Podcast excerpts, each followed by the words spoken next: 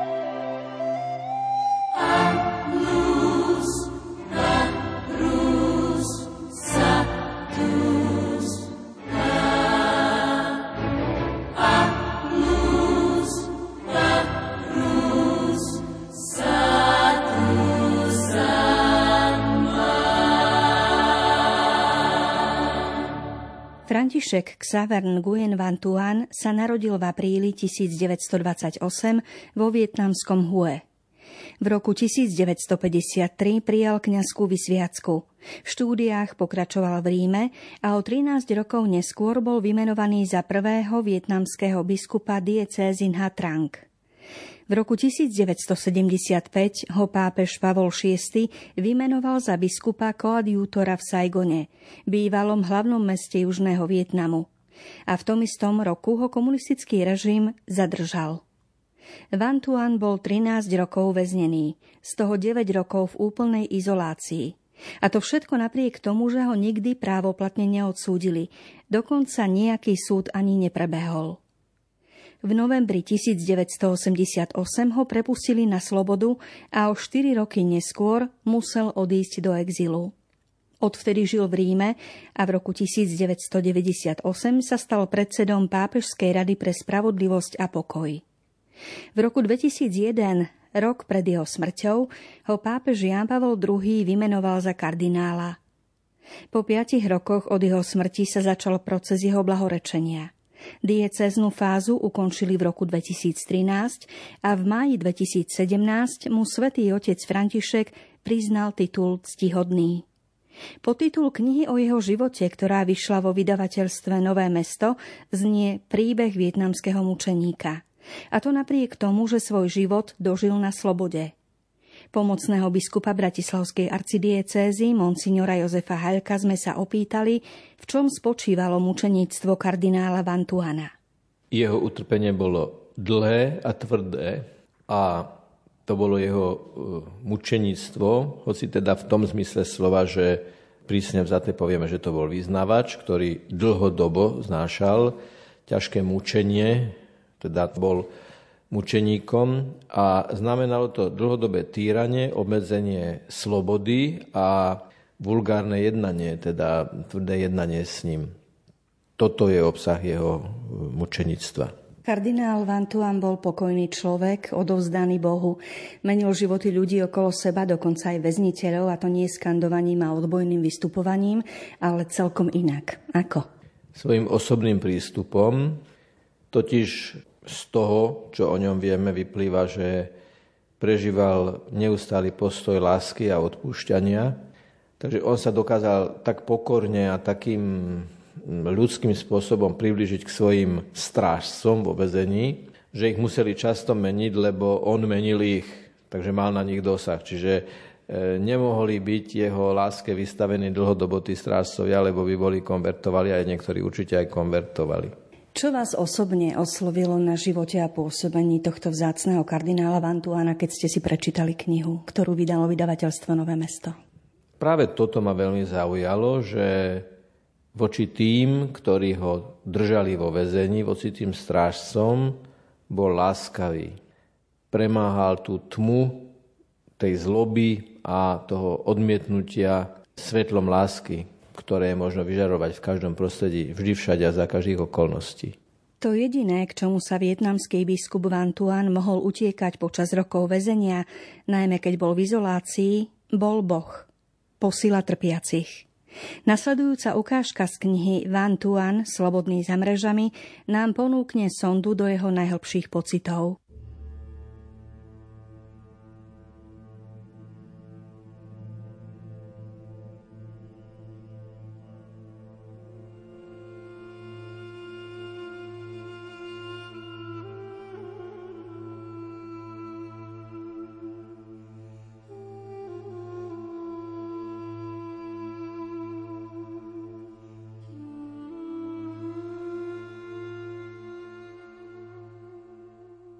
Slabé svetlo zhaslo a všetko pohotila temnota.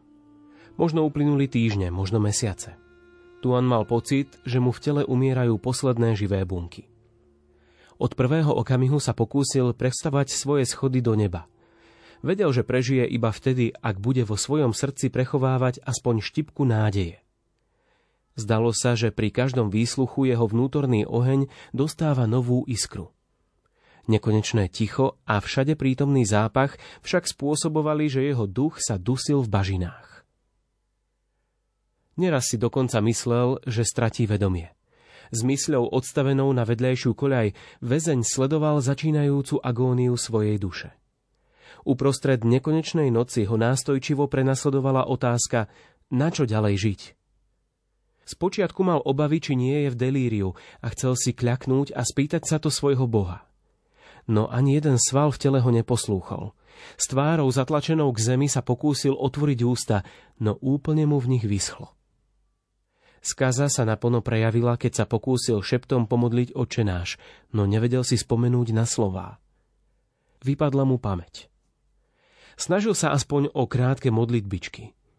Pleseň mu však opantala spomienky a všetko zahalila. V mysli sa mu zjavil obraz najtemnejšieho okamihu histórie. Túto scénu videl už mnoho ráz, no teraz bol do nej úplne ponorený. Videl seba, ako sedí na popravisku, zatiaľ čo nebo rozdeľujú znepokojivé blesky. A sledoval, ako človek, Boh, krváca a kričí Bože môj, Bože môj, prečo si ma opustil? Tuan sa pokúšal spomenúť si na vetu, ktorú napísal vo svojej ceste nádeje. Keď sa mu podarilo nájsť správne slovo, držal sa ho zubami nechtami. Pán Ježiš si už toto všetko vytrpel ale ak ho budeš ďalej nasledovať, aj ty zažiješ vlastnú veľkú noc. Jeho vlastné vety však zneli vyprázdnene. Utrpenie ho celkom pohltilo. Už nenachádzal svetlo vo viere ani útechu v posvetných slovách. Úzkosť ho zvierala čoraz viac. Potreboval sa vyplakať, ale po prvej slze už v jeho tele nebolo viac vody. Pery mal pokryté prasklinami a keď vypil zvyšok slanej vody, pálili ho rany v ústach. Zmocnila sa ho panika. Nikdy predtým necítil vo svojom vnútri takú intenzívnu túžbu zomrieť. Život preňho nebol ľahký ale tajná, neodolateľná sila ho nútila hľadať nové cesty, nachádzať viac dôvodov pre nádej do budúcnosti. Nikdy nestál pred takou ťažkou prekážkou, aby ju nedokázal prekonať. Jeho duch však zatuchol ako z plašky za vetracím otvorom. Šialenstvo znečisťovalo tiesnivý vzduch v cele. Cítil len hlbokú túžbu odísť na druhý svet. Pred očami sa mu zjavil úplne náhodný film. Predstavivosť sa mu vymkla spod kontroly. V páchnúcej tme mu naskakovali zmetočné obrazy úbohých ľudí, ktorých ponechal svojmu osudu. Kto ich teraz nakrmi? Kto sa postará o to, aby deti vyrastali v prívetivom prostredí? Kto prinesie dospievajúcim slová nádeje? Tesne pred uväznením nadobudol konkrétne kontúry projekt, vďaka ktorému mali ľudia v núdzi získať pôdu. Po rokoch vyčerpávajúceho úsilia sa mu podarilo rozdeliť niekoľko hektárov poľa medzi tých, ktorí nemali čo vložiť do úst. Navrhol vzdelávací plán a systém malých družstiev, kde si ľudia pomáhajú navzájom a rozdelia si peniaze navyše z potravín, ktoré nespotrebujú. Po desaťročiach neznesiteľného utrpenia do mnohých rodín, čo trpeli pohľadom na svoje deti zomierajúce od hladu, konečne vstúpila nádej. Tuanovi sa plnil sen. Pominuli dni plné frustrácie, hľadania zdrojov, tvorby jednoduchého, no účinného finančného a poľnohospodárskeho plánu. Tyran však zmietol zo stola všetku jeho snahu a odriekanie. Bez súdneho procesu a uloženia trestu ho zatkli a zavliekli ďaleko od jeho domova a ľudu. A teraz mal zomrieť. Opustený, dokonca aj strážnikmi, ako mizerná ploštica v kanalizácii. Vyčerpaný a intenzívnou bolesťou zmorený Tuan sa na zemi schúlil do klbka a pokúšal sa odpočívať. Chcel si pripomenúť tvár svojej mamy, ale aj tieto spomienky poznačila úzkosť. Kde si teraz, mami? Delírium bolo neovládateľné. Prečo história ovláda našu rodinu? Mamička moja, ty si ma naučila milovať svoju vlast. Ak mám zomrieť, nech je to z lásky k môjmu ľudu. Čo však získa z mojej smrti?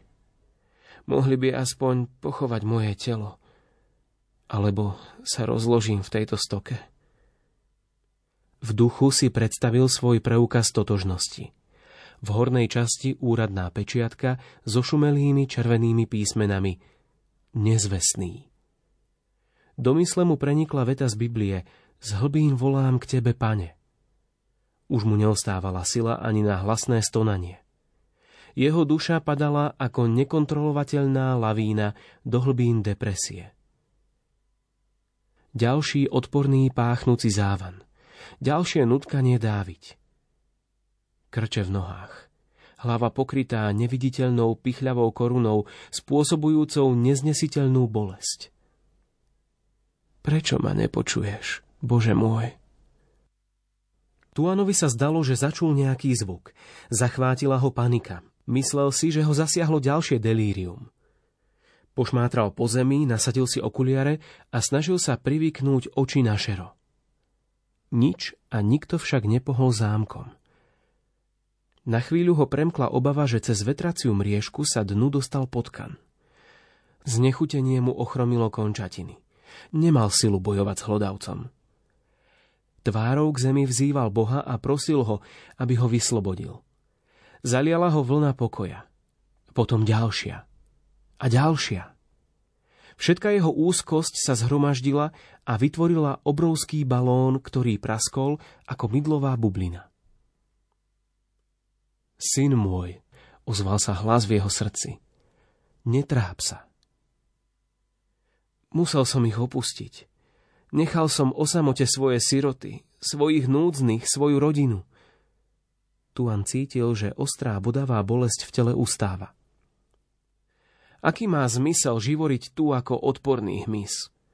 Totiž už mi ani nezostáva nádej, čo by mi pomohla vydržať túto temnú noc. Keď všetka bolesť zmizla, Tuan využil príležitosť a úprimne sa vyrozprával. Dal si do toho všetko. Každé slovo, ktoré počul vo svojej duši, vyvolalo príval svetla. Prečo si to urobil? Prečo toľko úsilia a toľko odriekania? Tieto otázky umožnili priechod lúčom, ktoré Tuanovi osvetlili všetky spomienky na jeho život. Koľko radosti si mi priniesol. Zatiaľ, čo si vychutnával úspechy svojej minulosti, kladol si otázku, prečo to všetko urobil. A v tom okamihu sa cítil veľmi malý, maličký, keď sa díval na proporcie velikána, s ktorým konverzoval. Bože môj, chcel som to urobiť pre teba – Prispel som svojou troškou do mlyna, aby si ju znásobil. Len ty môžeš vytvoriť nový svet bez ničenia, chudoby a nenávisti. Tuan bol nadšený, keď videl, že znova nadobúda jasnú myseľ a s ňou aj schopnosť súvisle rozprávať. František dokázal si veľké veci. Všetky tvoje diela sú Božie, nie sú však Bohom. Ty si si myslel, že pracuješ pre mňa, ale to ja som pracoval v tebe. Pán môj a Boh môj, zvolal odovzdane Tuan. Sťažuješ sa, že nemôžeš pre mňa pracovať. Prečo mi neprenecháš svoju prácu? Miluješ mňa, alebo miluješ to, čo pre mňa robíš? Hambím sa to priznať, ale vo viere, že ťa milujem, som často myslel na úspech – chválil moje výsledky. Možno mi niekedy toľko chvály zahmlilo tvoju nádheru. V existenčnej nahote Tuan jasne videl realitu svojej minulosti.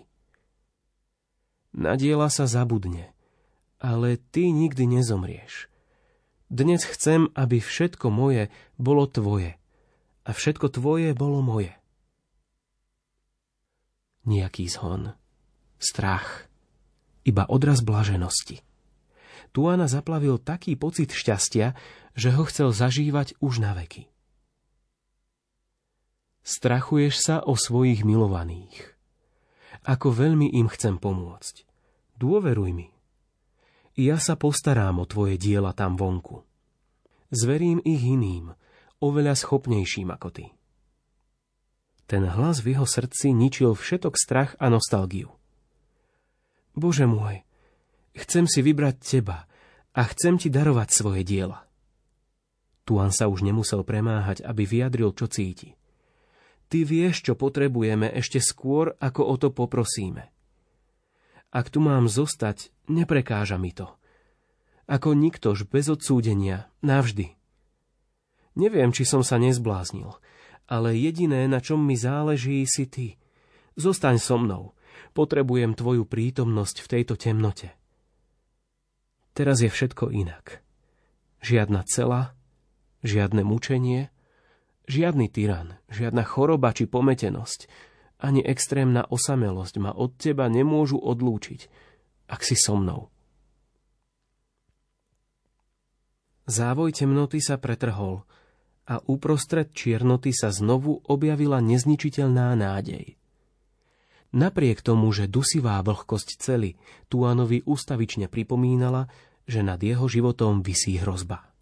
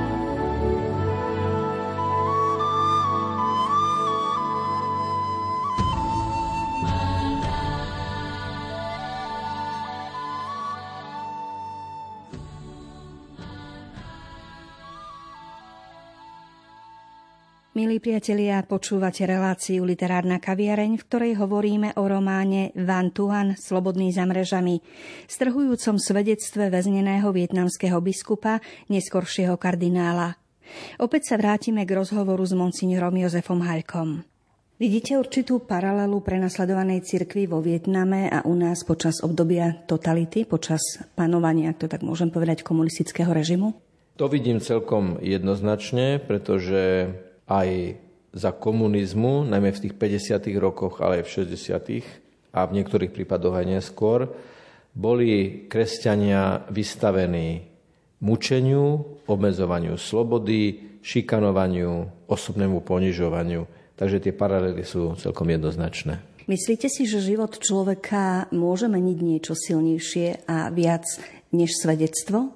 Ak sme tak povedať, závislí na Ježišovi a prežívame jeho prítomnosť a tu môžeme prežívať aj v tých najtvrdších životných okolnostiach, tak potom od neho dostávame vnútornú silu k tomu, aby sme aj nad tými najťažšími situáciami mali určitý nadhľad a od nich mali určitý odstup v tom zmysle, že sme slobodní pre lásku aj v takejto situácii.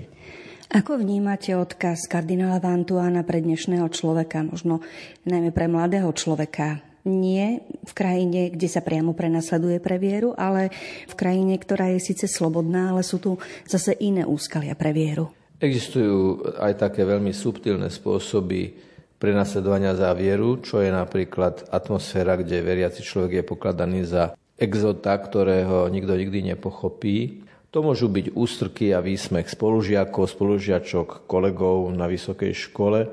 To môže byť atmosféra, kde všetko sa môže, len nie vysloviť jednoznačný názor v biotických otázkach. Čiže samozrejme nie, nie je to porovnateľné s tým, že niekto 13 rokov sedí vo väzení, vo veľmi zlých podmienkach, ale je to porovnateľné s utrpením za vieru, lebo toto je tiež utrpenie za vieru a všetka čest tým, ktorí v teréne ohlasujú Ježiša Krista, napriek tomu, že je to niekedy veľmi náročné a niekedy aj napriek tomu, že najbližší ľudia to nepríjmajú. Niekto si môže povedať, že je zjavné, ako môže človek svoju vieru počiarknúť utrpením a mučenictvom za okolnosti, aké panovali a zrejme stále panujú v socialistickom Vietname, ale ako trpieť a ukázať pevnosť viery a charakteru napríklad v našej spoločnosti. Vy ste to trošku v predchádzajúcej odpovedi aj naznačili. V podstate každá jedna náročná situácia je pre nás výzvou, aby sme ju dokázali vo viere obrátiť takým spôsobom, aby to bolo v prospech tých druhých ľudí. Pána Mária vo Fatime povedala tým pastierikom, všetko obetujte. To znamená, nie je možné, nie je nič také, čo by sme nemohli obetovať, zvyhnúť k nebu a povedať Ježišovi, pane, túto moju bolesť, túto moje sklamanie, túto moju frustráciu, príjmi, ja to dvíham k tebe a Premeniam to vnútorným hnutím mojej vôle, rozhodnutím. Áno, pane, toto ti obetujem, dvíham to k tebe za to, za to, za to, za toho, za toho, za toho.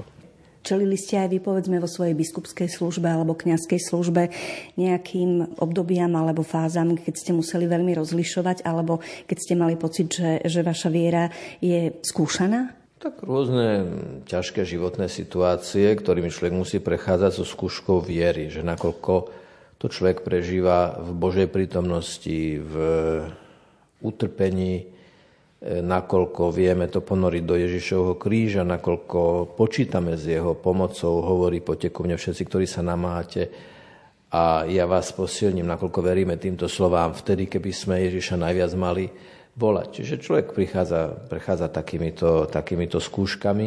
Ono to nemusí byť ani nič dramatické, môže to byť také také permanentné alebo pravidelné, alebo dokonca možno aj každodenné, takže iste, že sú aj takéto chvíle a teda nech mi Pán Boh pomáha.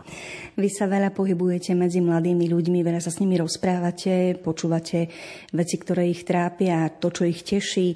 Myslíte si, že keby prišlo na lámanie chleba, poviem to takto, že by, že by nastala nejaká zlomová situácia v spoločnosti alebo e, nejaká veľká skúška viery, taká všeobecná, že je zo pár takých, ktorí by vedeli byť e, takí statoční a vedeli vydať také svedectvo viery ako biskup Vantuan? Keď tá situácia nastane, ona bude úplne nová a noví budú aj tí ľudia, ktorí budú v nej stáť. To znamená, že kiež by nám pán všetkým, bratane mňa, dal sílu k tomu, aby sme v tých najťažších skúškach zostali verní Kristovi, ako zostal on. A treba poďakovať vydavateľstvu Nové mesto za to, že vydala túto knihu, pretože ona, hoci je zďaleka, z Vietnamu a dávno sa to stalo, ten príbeh je živý, ten príbeh je uveriteľný, ten príbeh má určitý impact na náš život a je to aj príkladom toho, že ak niekto za tak ťažkých okolností, 13 rokov vo vezení, v tme, v chlade, je schopní vydávať svedectvo, keď by sme aj vyvedeli v oveľa, oveľa ľahších situáciách nášho každodenného, relatívne mierového života, v ktorom žijeme, vydávať svedectvo o Kristovi.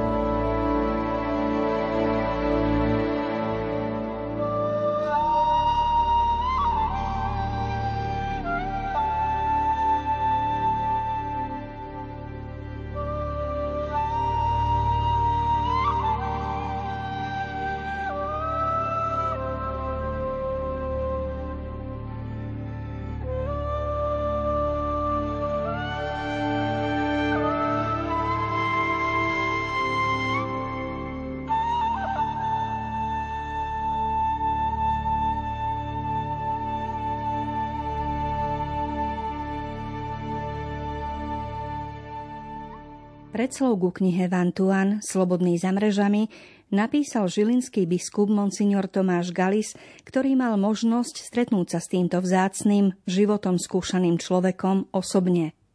Píše, že si ho pamätá z tých pár stretnutí ako muža pokorného, radostného a srdečného, ktorý liečil zlo láskou. Poznal som sa aj s viacerými kňazmi, ktorí osobne zakúsili prevýchovné praktiky komunistického režimu so všetkými nespravodlivosťami a prežili ich. Nechceli o tom hovoriť ani potom, keď boli rehabilitovaní.